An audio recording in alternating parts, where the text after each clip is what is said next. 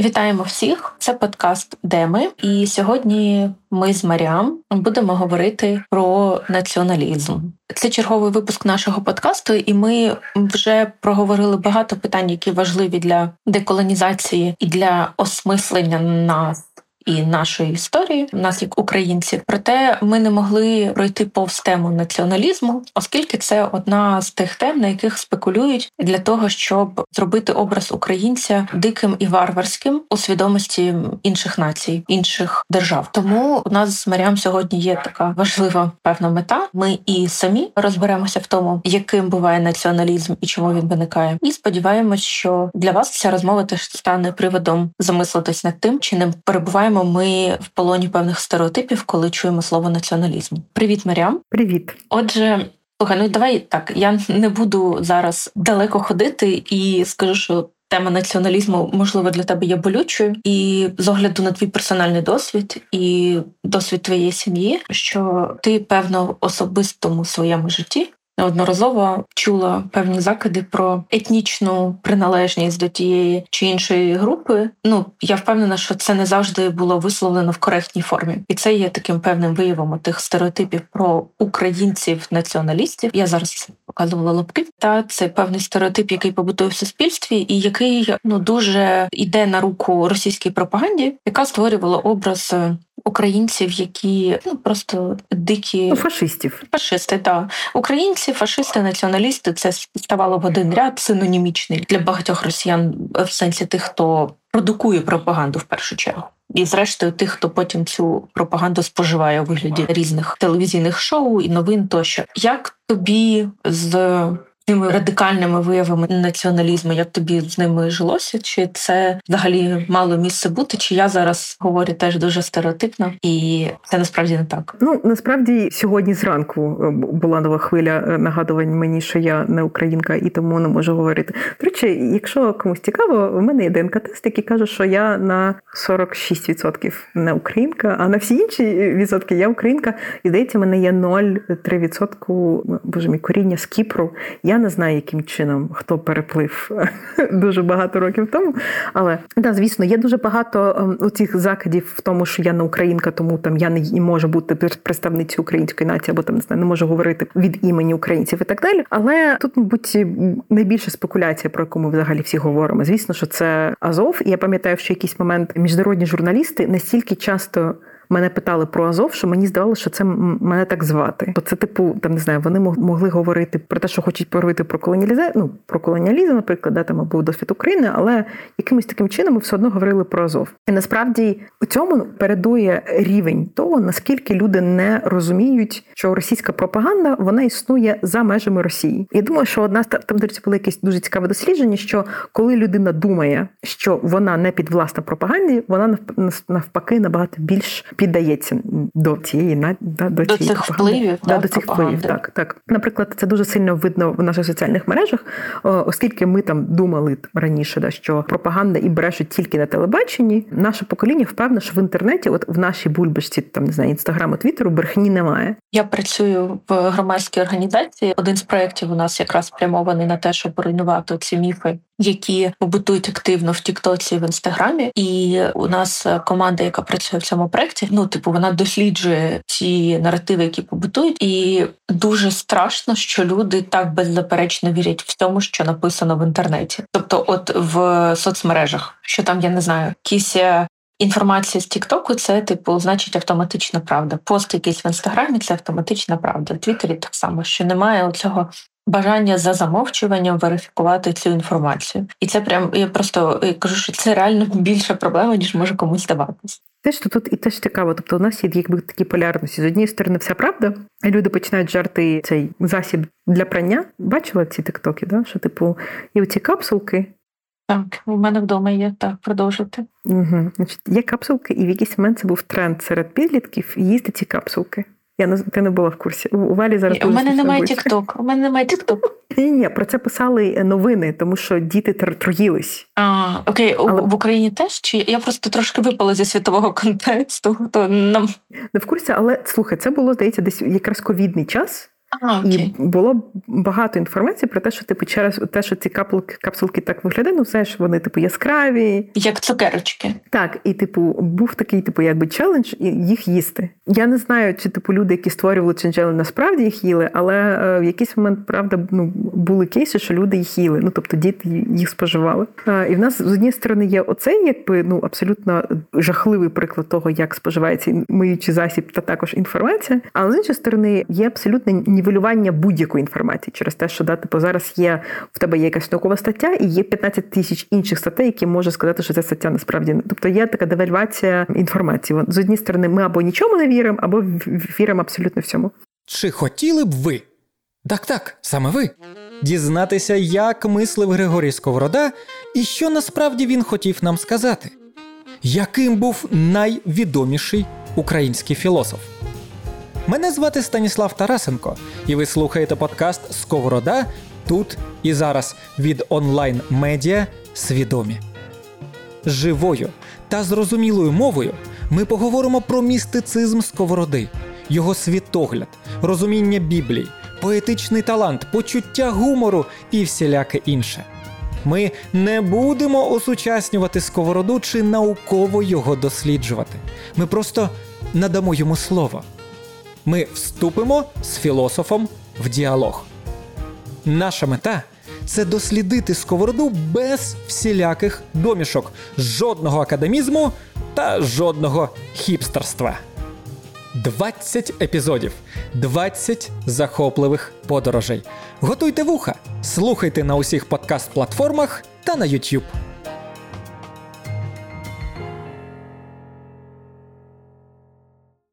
І ось е, тут цікаво цей момент саме з е, іноземцями, які, наприклад, читають іноземні змі, думаючи, що Путін зі своєю пропагандою діє на росіян в Росії, але вони вони ж живуть в Європі, вони ж насправді не можуть. Ну вони ж не вони ж не російськомовні, вони ж не живуть в російському середовищі. Це означає, що на них пропаганда Росії не діє. Але при цьому чомусь так якось виходить, що і BBC, і Аль Джазіра, і здається, Ось CRP, я не впевнена, але оці оці два видання точно так писали про те, наскільки радикалізований Азов і що Азов існує в Україні, абсолютно ігноруючи, що в той самий час в Європі є велика кількість політичних партій з дуже красномовними саме расистськими закликами, у яких насправді набагато більше політичної влади, ніж у умовних націоналістів в Україні. Але це був певний наслідок російської пропаганди, і також демонстрація того, що для нас з вами демонстрація того, що пропаганда Росії впливала не тільки на нас з вами, коли да там в нас був доступ до російської культури, не тільки на людей в окупованих місцях, де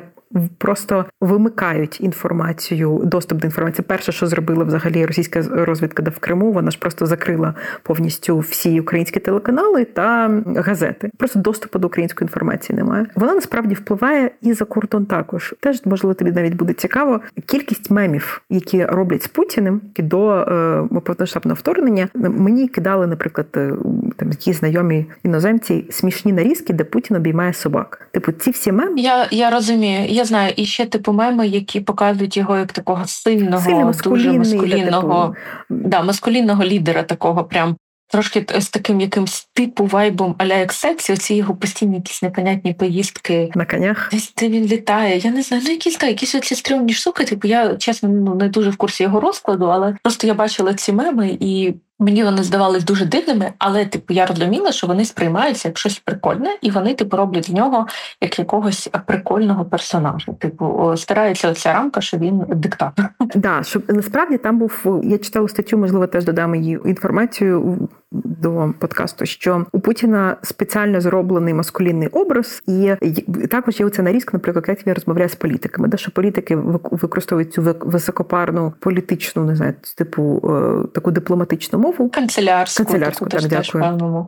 А Путін рубає правду матку як мужик. І оця штука в цій статті називалась Ordinary Джо. Ну, по факту, да, типу, в російському якомусь там еквіваленті, типу, якийсь дядя, типу, що дядя Ваня з під'їзду може зрозуміти, може не зрозуміти високопарність Меркель, але коли Путін робить жарт про як там не круті е, після брачної ночі, е, виход должен бути один. Чого я звучу як Янукович? Я, я не знаю.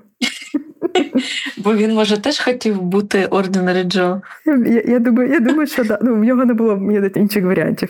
Але да, типу, о, о, оцей образ е, демонстрації Путіна як хазяйства, як простого мужика, який по поняттям, на відміну від інших політиків, такий врубає правдоматку, це теж типу спеціально зроблена пропаганда, тому що люди правди Ну, на заході, правда, далеко не всі люди розуміють, коли я кажу захід, це умовний захід, як ми розуміємо. Зараз я роблю як Едвард Едвард Сей, тільки в іншу сторону. Це умовний захід, це не означає, що конкретно от просто захід захід. Що люди е, в певних країнах правда можуть вважати, що Путін для свого населення це щось добре. Ну, вони правда можуть ну не, не бути в курсі. І тому от для мене історія з Азовом це якраз щось дуже схоже наслідок тієї пропаганди, яка існувала, і існує все ще. І звісно, що коли до мене приходили ці журналісти, звучить так, наче я сиділа вдома, а до мене приходили як до ванги журналісти, так в ряд стояли.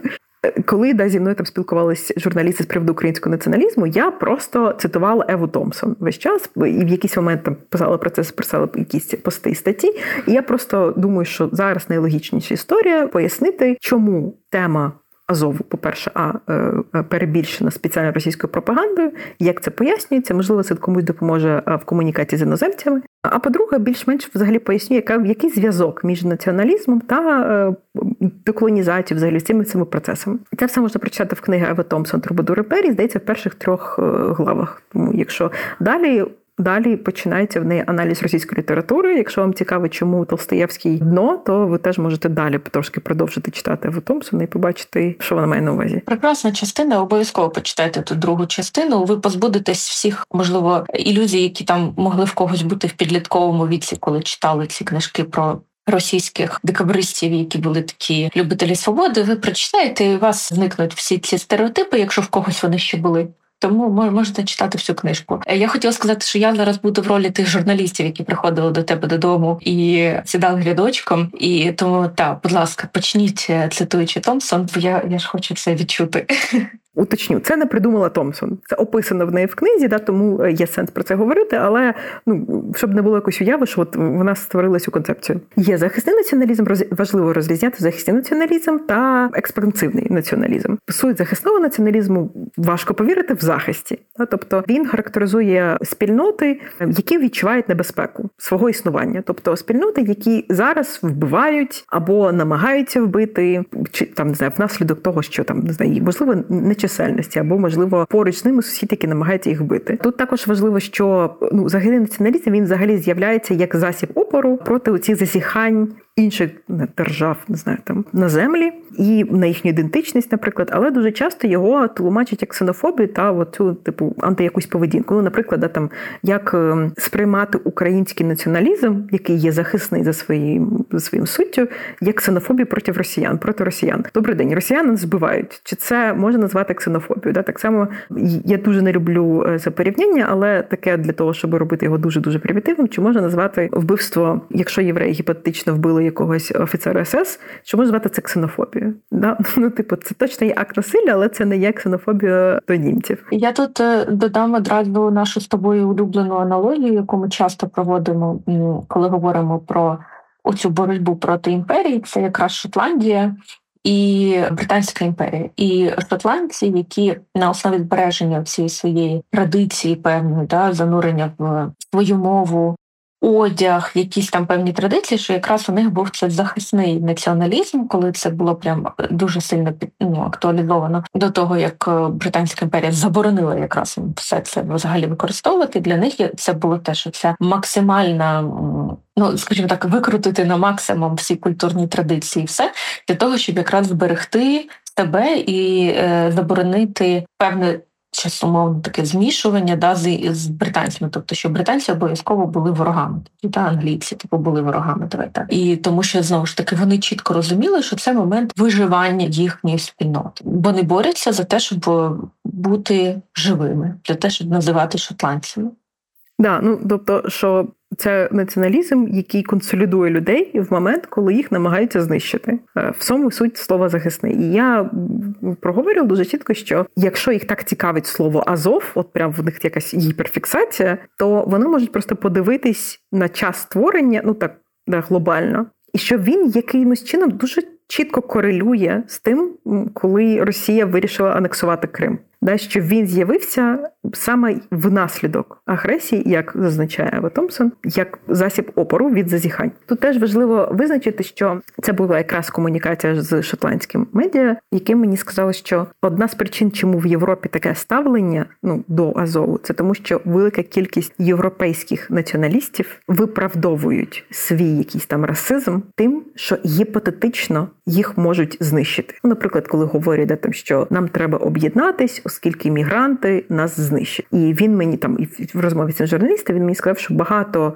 націоналістичних рухів виправдовують своє насилля гіпотетичною загрозою. На що я відповіла: є велика різниця між гіпотетичною загрозою і тим, що вас вбивають прямо зараз. А тому порівнювати ці речі не можна. Далі Ева Томпсон розповідає про експансивний націоналізм. Да, І він, е, якщо захисний націоналізм, він якби сфокусований всередину, щоб скріпитись всередині і, грубо кажучи, там більш такою твердою матерією е, тримати опір, то експансивний можна собі уявити як щось, що розширюється. Да? Типу він спрямований назовні, ніж усередину. І проблема цього націоналізму в тому, що він менше усвідомлює власний шовінізм і свої ці колоніальні ну, типу е, натяки. Тобто нації держави з таким експансивним націоналізмом вважають, що вони мають право розширювати кордони своєї країни. Вони вважають, що вони можуть спокійно накопичувати ці багатства і накопичувати владу, і розширювати, і більше того, насаджувати свій оцей експансивний націоналізм, насаджувати не націоналізм, а ем, свої ідеї, свою культуру іншим. По факту, джерело експансивного націоналізму дуже перегукується з імперіалізмом, да, от з цією ідеологією. Я власне хотіла спитати, чи можемо ми сказати, що імперіалістичні держави є одночасно там носіями експансивного націоналізму, тобто що чи це знак дорівнює? Він тут доречний буде? Я б, мабуть, все ж таки знову ж таки, ми з тобою уникаємо категоричності да, в цьому плані. Я думаю, що певна різниця певна ситуації скоріше все є, але те, що імперіалістичні держави, цитуючи Снайдера, все ще є держави в Європі, які за своєю суттю культурно імперіалістичні. Вони вважають, що вони там не знаю, там краще, не знаю, в них культура більш багатша, вони порівнюють свої культури з іншими. Але вони в той самий час в них немає експансивного націоналізму. Вони нікого не не захоплюють, не вбивають і так далі. Але при цьому все ще оце є якийсь імперіалістичний тип свідомості, в них все ще може існувати. Окей, тоді в мене одразу таке питання: як ти думаєш, чи не є це наслідком того, що зараз бути імперією не дуже ок? Це погано для іміджу. Чи, умовно кажучи, ну тобто, ще 100 років тому, можливо, хоч 150 років тому, ці ж держави, про яких ти зараз кажеш, цитуючи Снайдера, вони якраз і були ж імперіями. Я думаю, що правда, але в тому та й проблема, що держави можуть не мати більше колоній і не бути політично імперіями, але мати імперіалістичну свідомість. І в цьому та й проблема, да, що по факту ці держави з таким певним е, темним минулим знімають себе відповідальність, тому що ну ми ж більше не імперія, але це не змінює того, що в них в сприйнятті по відношенню до інших культур все ще є певна зверхність. Яку ми дуже часто відчуваємо, ми як українці відчуваємо. Тобто, і бити імперією політично не круто, але вважати, що європейська культура краща ніж культура гіпотетичних країн Африки, це щось абсолютно вкорінне в уявлення багатьох європейців. Да? Тут важливо відзначити, що я постійно наголошую, що не є коректним порівняння взагалі будь-якої культури з іншою, тобто немає сенсу і некоректно порівнювати, яка культура умовно багатша, яка культура більш впливова, яка культура краща, і не Боже, яка культура цікавіша. Це все залежить дуже сильно від того, яке було минуле у цієї культури. Та можливо, якісь культури нам цікавіші, тому що більше не знаю, там популярних серіалів про це створено, що ще подібне. Але це в ніякому разі не має нам давати оце відчуття, що якісь культури там кращі. Та? І тут, звісно, що гріх не згадати Арестовича, який розповідає про те, що є большая культура, немає больших і маленьких культур. Єдине, де є сенс е, якихось таких певних порівнянь, про це можливо коректно говорити, коли це не знаю, якась культурологічна робота в порівняльний аналіз. Але так в середньому говорити, що не знаю, якась культура багатша, якась культура ні, це дуже некоректно. Так само, як говорити, що якась людина більш важлива, а якась людина менш важлива. Просто взагалом в існуванні. Окей, тоді дивись, е, ти ми сказали про те, як відрізняється, які є відмінності між націоналізмом захисним і експансивним. І у мене відповідно виникає питання того, чи корелює цей націоналізм, тип націоналізму з тим, як держава не знаю, утверджувалась, як вона існує. Тобто чи є якась чітка закономірність? Звісно, що ці націоналізми, я не знаю, давай так певні образи культур, які, наприклад, дуже багато. Ну, давай просто приведемо приклад Росії. Да? Е, Російську культуру називають великою, і тут е, дуже цікаво, е, як пише Сава Томпсон, що менші нації або нації, які ведуть боротьбу за своє виживання, бо визволення не можуть конкурувати з сотнями тисячами книжок, які закарбували осудливе ставлення до їхньої ідентичності. Таким чином, тут на Ема Томпсон натякає, що на те, щоб імперії витрачають дуже велику кількість ресурсу і часу на те, щоб створити оцей міф. Своєї величі Саїд в своїй книзі Культура імперіалізм здається, так і писав, що імперіалізм це не про щось та культуру, а це тільки про культуру. Якщо прибрати слово культура, взагалі значущість культури з імперіалізму, не лишиться нічого. Тобто імперіалізм дуже активно використовує ці всі культурні надбання, весь час і культивує. І е, це те, що Ева Томсон описує далі слово міфотвор. Але тут важливо зазначити, що міфотвор тут не в контексті, що є щось справжнє, а є щось міфічне. Тобто, що от є справжні нації, да? нації, які об'єднані чимось справжнім, а є нації, які об'єднані чимось міфічним.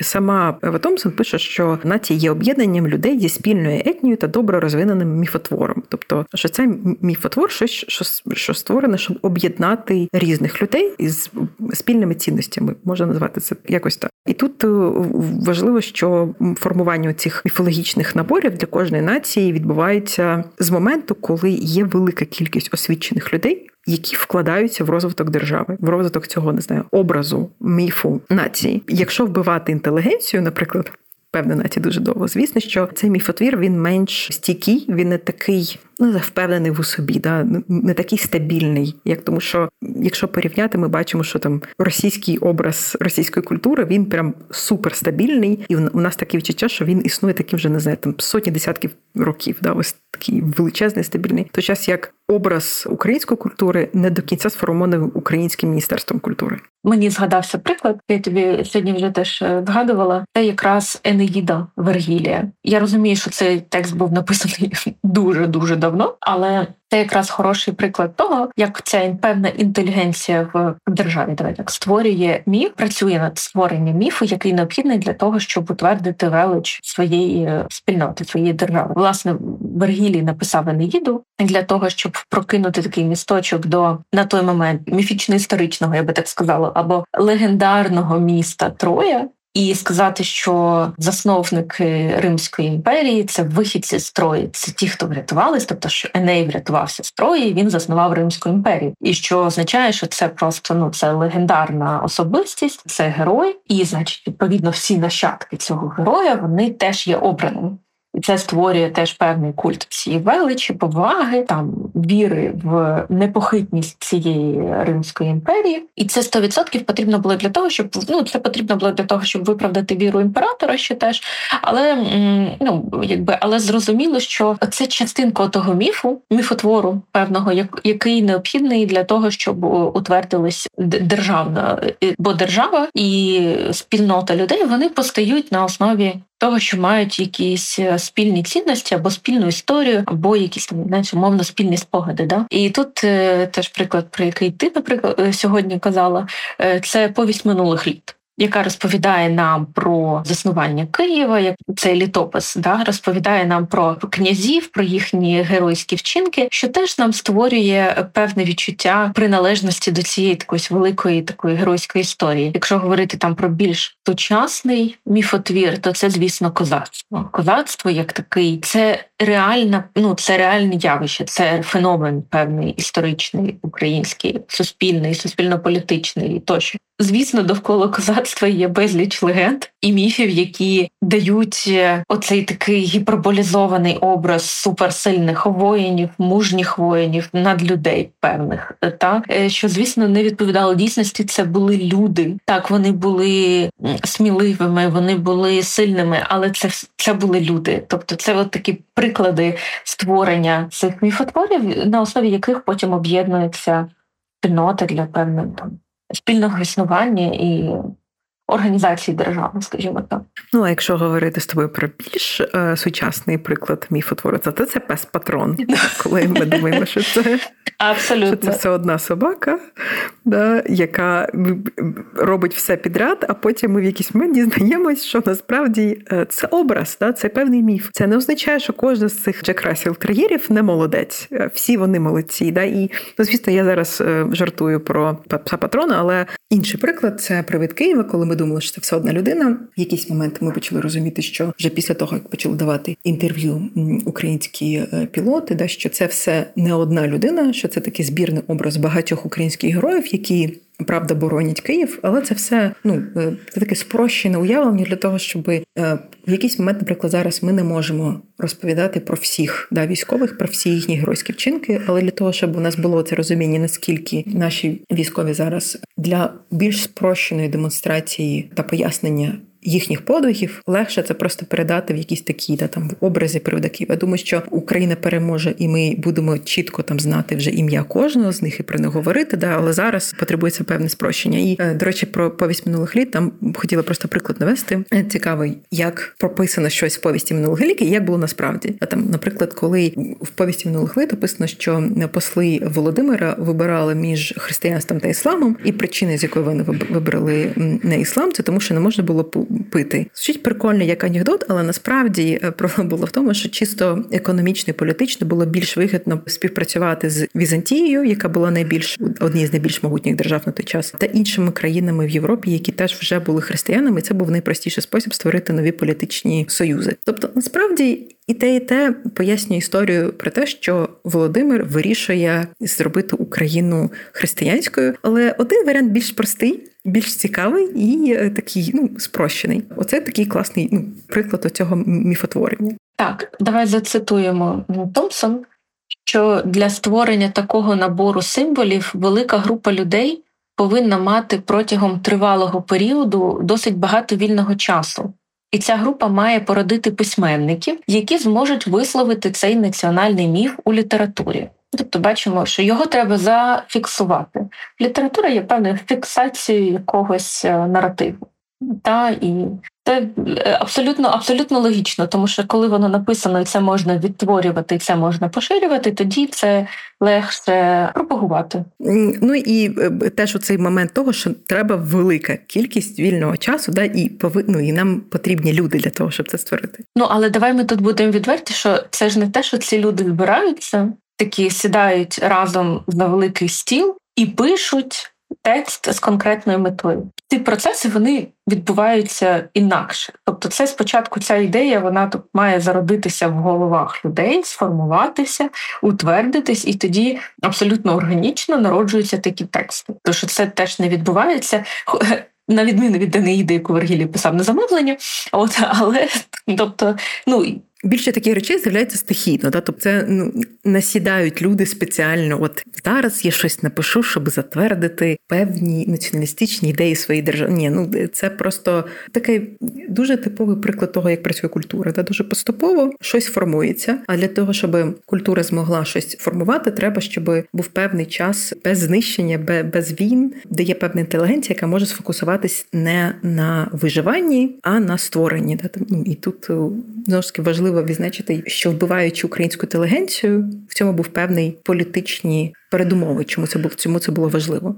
Тому що вбиваючи інтелігенцію, тут, звісно, що треба, ну не можна не згадати Амеліну. Вбивство таких людей, як Амеліна, це не просто вбивство письменниці або людини української, це також в певному сенсі вбивство майбутнього та знищення майбутнього, тому що це все потребує дуже великої кількості ресурсів суспільної для, для країни. Тут хочеться трошечки розказати про те, що я прочитала також про націоналізм і про те, що Беніта Парі написала в одному есе в 1987 році, що в певних країн є зневажливе ставлення до націоналістичних дискурсів опору, тому що вони насправді можуть бути самі по собі імперіалістичні, тобто гіпотетично якась там на певні суспільства, певні люди в Європі можуть негативно ставитись до українського націоналістичного опору, тому що вони будуть негативно ставитись до всіх націоналістичних рухів опору, бо вони можуть бути представниками е, колишньої імперії, да і яким не дуже подобається, що колись саме саме завдяки націоналізму якась колонія відділилась, і це теж може трошки трошки пояснити, чому так важко е, в комунікації з деякими європейцями пояснити витоки українського націоналізму і чому він має право на існування. Але якщо так е, повністю вже типу так ще е, закінчити, ще раз уточню, що є захисний де експансивний націоналізм. Захисний він зосереджений всередину, і він з'являється, кристалізується в момент, коли і є конкретна загроза. Експансивний він базується в тому, що е, треба виправдати та пояснити напад на інші держави, на інші народи і так далі. І тут теж цікаво, що Ганді вказує, що для нації колонізаторів та нації імперіалістів е, дуже характерна власна універсалізація, і вони оголошують незаконним будь-який інший протест проти них. Тобто наш націоналізм це патріотизм, а от їхній націоналізм це фашизм. Це буквально зараз іронізує з приводу Росії. Да? Тобто для них любіть родину матушку це не націоналізм, це патріотизм, це це добре почуття. А український націоналізм да. Знову ж таки, характерна власна універсалізація і незаконний будь-який інший протест. А український націоналізм це одразу фашизм. Все там немає нічого спільного від патріоти, тому що видимо в інтерпретації Росії український патріотизм е, це любити теж Русь матушку. І тут я думаю, що нам треба поступово і логічно перейти взагалі у цю різницю між етнічним та громадянським націоналізмом, тому що це те, якраз і на чому і є взагалі всі ці спекуляції. Да? Чому взагалі стільки переживань в Європі з приводу націоналізму? По факту є оці дві концепції. Концепція набагато, звісно, набагато більше, звісно, але якщо ми будемо говорити про чітке розділення між етнічним та громадянським націоналізмом, то тут треба поговорити про їхнє походження. Одне походження йде від ідеалів французької революції, інше від е, думок часів просвітництва, якщо ми говоримо про етнічний націоналізм. Це наслідок німецького романтизму. І е, щоб трошки там далі дати більше пояснення, що таке громадянський націоналізм, згідно з французькою концепцією, це нація це спільний політичний простір, який визначається набором інституцій, цінностей та політичних проєктів. Якщо більш простими словами, то це спільна політика, спільні інституції та головне спільні цінності. І це дуже важливо зараз відзначити, що да, в французькій інтерпретації громадянського civic nationalism – це про те, що в нас з тобою можуть бути спільні цінності, і це нас з тобою роблять представницями однієї нації. І ця концепція вона підкреслює принцип політичної легітимності та право на самовизначення, да, що маючи на увазі, що кожен громадянин сам може законно вибрати собі своє право на самовизначення себе як частини нації. Це все пов'язано з французькою революцією та ем, від ідей цього суверенітету народу. За поглядами Сієса, наприклад, нація є спільнотою громадян, які живуть за одним законом і керуються однаковим законодавством. Це, звісно, більш таке політичне пояснення, де ми тут немає слов про цінностей, але насправді, як на мене, е, саме через цінності набагато легше пояснити е, природу громадянського націоналізму. От і в цьому контексті нація розглядається як конструкт і є за політичним продуктом е, за своєю природою. Тобто нація це демократичне об'єднання громадян, тобто люди, які самі захотіли стати нацією, які базуються на спільному договорі. От ми з тобою домовились, що бути українцем це оце, оце і оце. І ми з тобою е, вирішили обидві бути частиною цієї нації. Да? І ми визначаємо себе як представниці цієї нації. От і з логікою цієї концепції, якщо ми говоримо на прикладі Франції. Французам не стають внаслідок народження, але шляхом свідомого прийняття у цього суспільних суспільних цінностей та суспільного договору. Та тобто національність об'єднується з громадянством і є відкритою та може прийняти будь-кого. Тобто бути французом можна шляхом вільного вибору незалежно від етнічного походження. Ми говоримо знову ж таки про час, коли це все тільки з'являлось, да, і у цьому були певні політичні передумови. Ми зараз не говоримо про сучасний е, концепт. Ми про це поговоримо трошки пізніше. Про етнічний націоналізм тут да, про Німеччину, про Німеччину. Е, етнічний націоналізм. Е, тут ця концепція вона пов'язана з романтизмом, пов'язана також з Фіхт, з Фіхте, з Гердером і та ем, з таким терміном як фолькгайст, дух культури. Давай так. Суть в тому, що у народу є певний дух. Який її об'єднує. Фольгайс означає дух народу. Це щось, що є в нашій спільній історії. Тут створюється модель нації та національного саморозуміння, яке притаманне саме цьому суспільству, оскільки в нього є спільна історія, спільне походження та спільна культура в минулому. Тобто, така собі, е, ну знову ж таки, це фраза дух нації, де щось, що пов'язує нас е, більше якимись пращурами. У нас з тобою були однакові пращури, вони жили однаковим побутом, мали однакові традиції, і це нас з тобою робить обох представницями е, цієї нації. Тобто, за цією концепцією, етнічна нація не є просто конструкцією, це сутність, яку не можна набути або уникнути. Вона в нас включена, ми не можемо її обрати. Вона вона просто в нас є, вона в нас вбудована. Да? І е, можливо, ще таке якесь пояснює того, що нація це така колективна особистість, така якась велика ну, ж таки, да, дух людей, і він має дуже велику силу. І тут, звісно, що на відміну від цієї французької концепції, німецька е, концепція нації вона є закритою. Ти не можеш просто вирішити стати німцем. Бо в тебе немає цієї тяглості історії,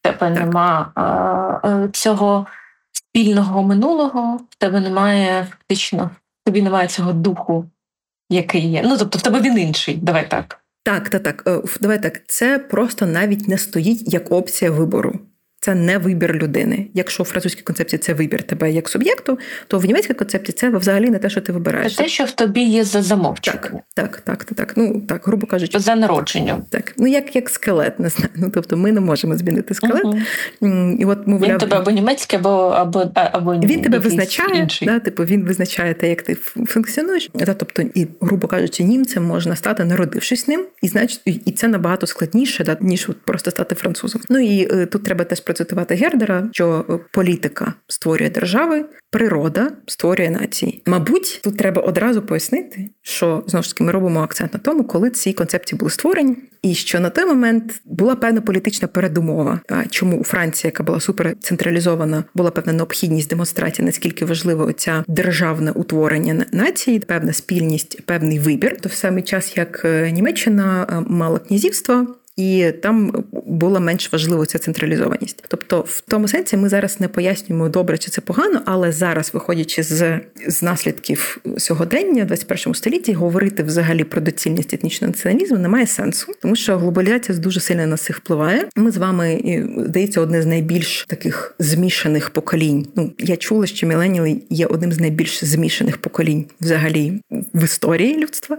Також треба зазначити, що е, дуже важко взагалі визначати, що таке етнічність, де якщо ми говоримо, люди можуть виглядати зовсім по-різному, але при цьому мати спільну етнічність, однакове походження. В той самий час люди можуть виглядати абсолютно подібними, але мати е, різні там корені. І е, е, теж було цікаве дослідження, яке говорило про те, що саме це формування рас воно не є дуже коректним, тому що насправді люди зараз можуть виглядати або бути представниками умовно різних рас, але генетично на на рівні ДНК аналізу будуть набагато більш схожими ніж люди, які виглядають однаково умовно однакових рас. Тому зараз говорити про те, що є взагалі якась доцільність в етнічному націоналізмі, е, вона не є більш актуальною. З однієї сторони, валя з іншої сторони, було б дивно, якби я, Латіфа Маріанна Я Мухамадівна, говорила тобі, що є доцільність в етнічному націоналізмі, тому що в такому випадку я не могла б себе називати українкою, не мала права, оскільки, до речі, теж цікаво, що Гердер не пояснює, ну німецькі просвітники вони не дуже пояснюють, як я маю себе відчувати, якщо да, там в мене змішана походження. Але було б дивно, якби я вважала, що може бути інакше, особливо теж там враховуючи певні вибори, які зробила моя сім'я, представники моєї сім'ї, де для мене стає більш очевидним, що звісно, що бути представником нації це вибір, і це е, наслідок певних е, цінностей, які ти обираєш разом з суспільством, та певний теж це суспільне об'єднання. Тому, звісно, що для мене бути українцем це в першу чергу вибір. І тут згадую наш з тобою урок про Чорну Раду, де я вперше прочитала, що для того, щоб стати козаком, було достатньо прийняти християнство, і цього було достатньо. Там було теж дуже чітко писано, що е, на січі приймали всіх незалежно від того, як вони виглядають. Татарів, турків, звісно, теж приймали більше якихось вони щось про тюрків також говорили. Поляків головне, що вірили в Бога Бога нашого Христа, і це була така якась фраза. І це теж було дуже цікаво помітити, що. Певна схильність до громадянського націоналізму була ще задовго до того, як Україна сформувалася як держава в тих кордонів, які ми маємо зараз. І тут логічно мене запитати тебе, що ти думаєш про ці всі концепції?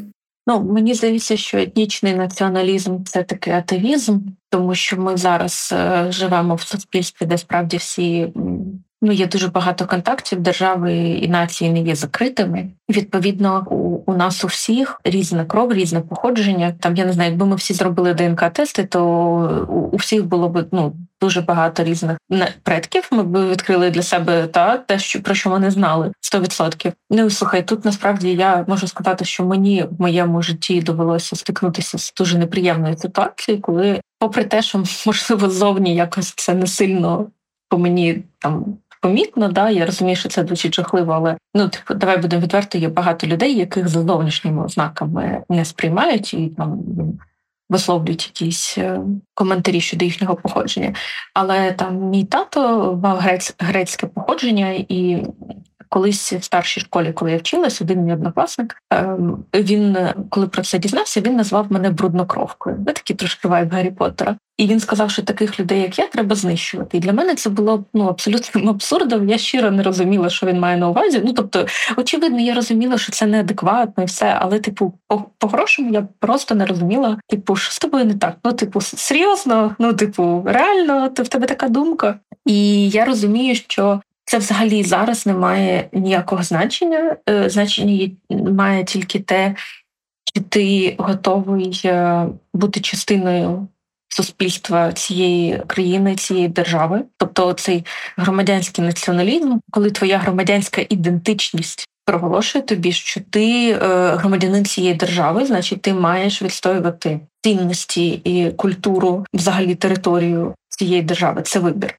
І те, про що ми з тобою говорили сьогодні, що там в лавах ЗСУ є багато представників е, різних етнічних груп, але вони об'єднані заради того, е, в що вони вірять. Тобто вони для себе зробили цей вибір. Що вони відстоюють цінності свободи в Україні, цінності української незалежності, і так само, е, якщо ми говоримо ну в розрізі України, це означає, що ми маємо так само поважати інших людей, тих, хто зробив вибір бути з нами ну, як однієї громадянської ідентичності. Тобто мені здається, що зараз мова про етнічний націоналізм є взагалі абсурдом, і будь-яка людина, яка може закликати до етнічного націоналізму, ну ця людина помилилася з часом, в якому вона ці речі проговорює.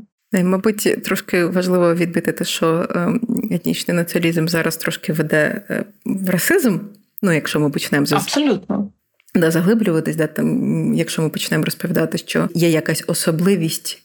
Етнічна, ми можемо починати спекулювати на на рівні освіченості, на рівні культури, да, там і так далі. і так далі. Тобто вже починається спекуляція походження ДНК, да, там, типу, де ми почнемо говорити, що хтось розумніший, тому що він таким народився, хтось тупіший, ну і так далі. І вже і все. І ми ми скочуємось в селекцію і і скочуємось в 40 30 я не пам'ятаю, які в тут мало бути жарт про те, що ми скочимо в рік, коли Гітлер прийшов до влади, але Гітлер прийшов до влади. Але я забула. 33-й? 33-й, 33 Давай, давай погодимо, що 33 ну, Ми вирішили з Валі.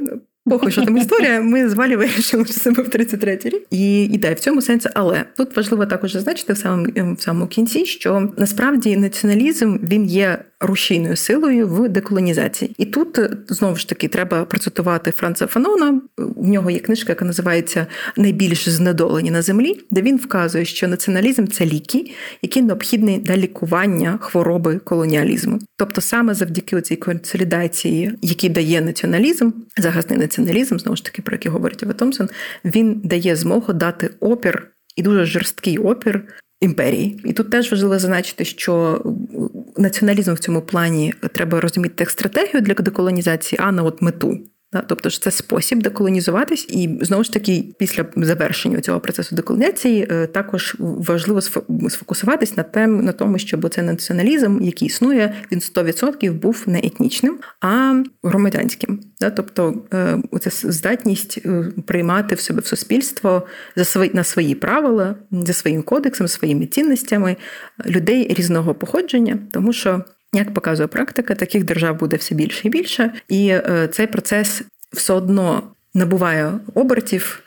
Не дивлячись на те, що там є певні, не знаю, там що є певні політичні партії в Європі, наприклад, да, які не хочуть бачити мігрантів, не хочуть не хочуть бачити мігрантів. Не впливає на те, що все одно мігрантів прибуває все більше, люди між собою змішуються, і все більше стає очевидно, що нація це все ж таки про вибір а не про те, ким ти народився. І він є необхідним в момент, е, коли тебе знищують. Тоді я тут скажу, що тут нам всім можна таку поставити собі, знаєш, як в книжці поставити галочку як нагадування про те, що зараз ми, як країна, та в нас є стратегія захисного націоналізму. Це дуже важливо. І разом з тим нам дуже важливо буде, можливо, і зараз, і надалі працювати над тим, щоб утвердився громадянський націоналізм для того, щоб відчуття спільності на основі цінностей, поглядів, культури і інтересів щоб це було об'єднавчим фактором. Це було відчуттям спільності, тому це таке домашнє завдання. Як завжди, у нас багато домашніх завдань. Ми самі собі ставимо в нашому подкасті. Але ти знаєш, я тут ще подумала про те, що насправді ж та сама Росія спекулює е, на етнічному націоналізмі, говорячи, що оскільки на сході України етнічно більше росіян за походження, то значить, що вони росіяни. Теж дуже цікаво бачити, як сама Росія спекулює саме на етнічному націоналізмі, і мені здається, що коли ми, як українці, будемо розуміти, що неважливо, яке в нас походження, нас визначає вибори.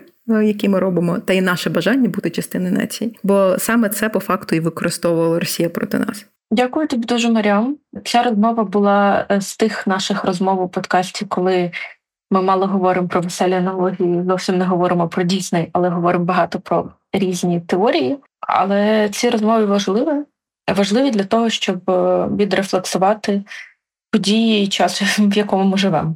Дякую тобі. Підписуйтесь на наш подкаст на всіх платформах, я не знаю, стрімінгових платформах, на Ютубчику. Пишіть коментарі. Для нас дуже важливо знати, які думки виникають у вас після прослуховування. І пишіть, про що вам можливо було би цікаво почути в наступних епізодах.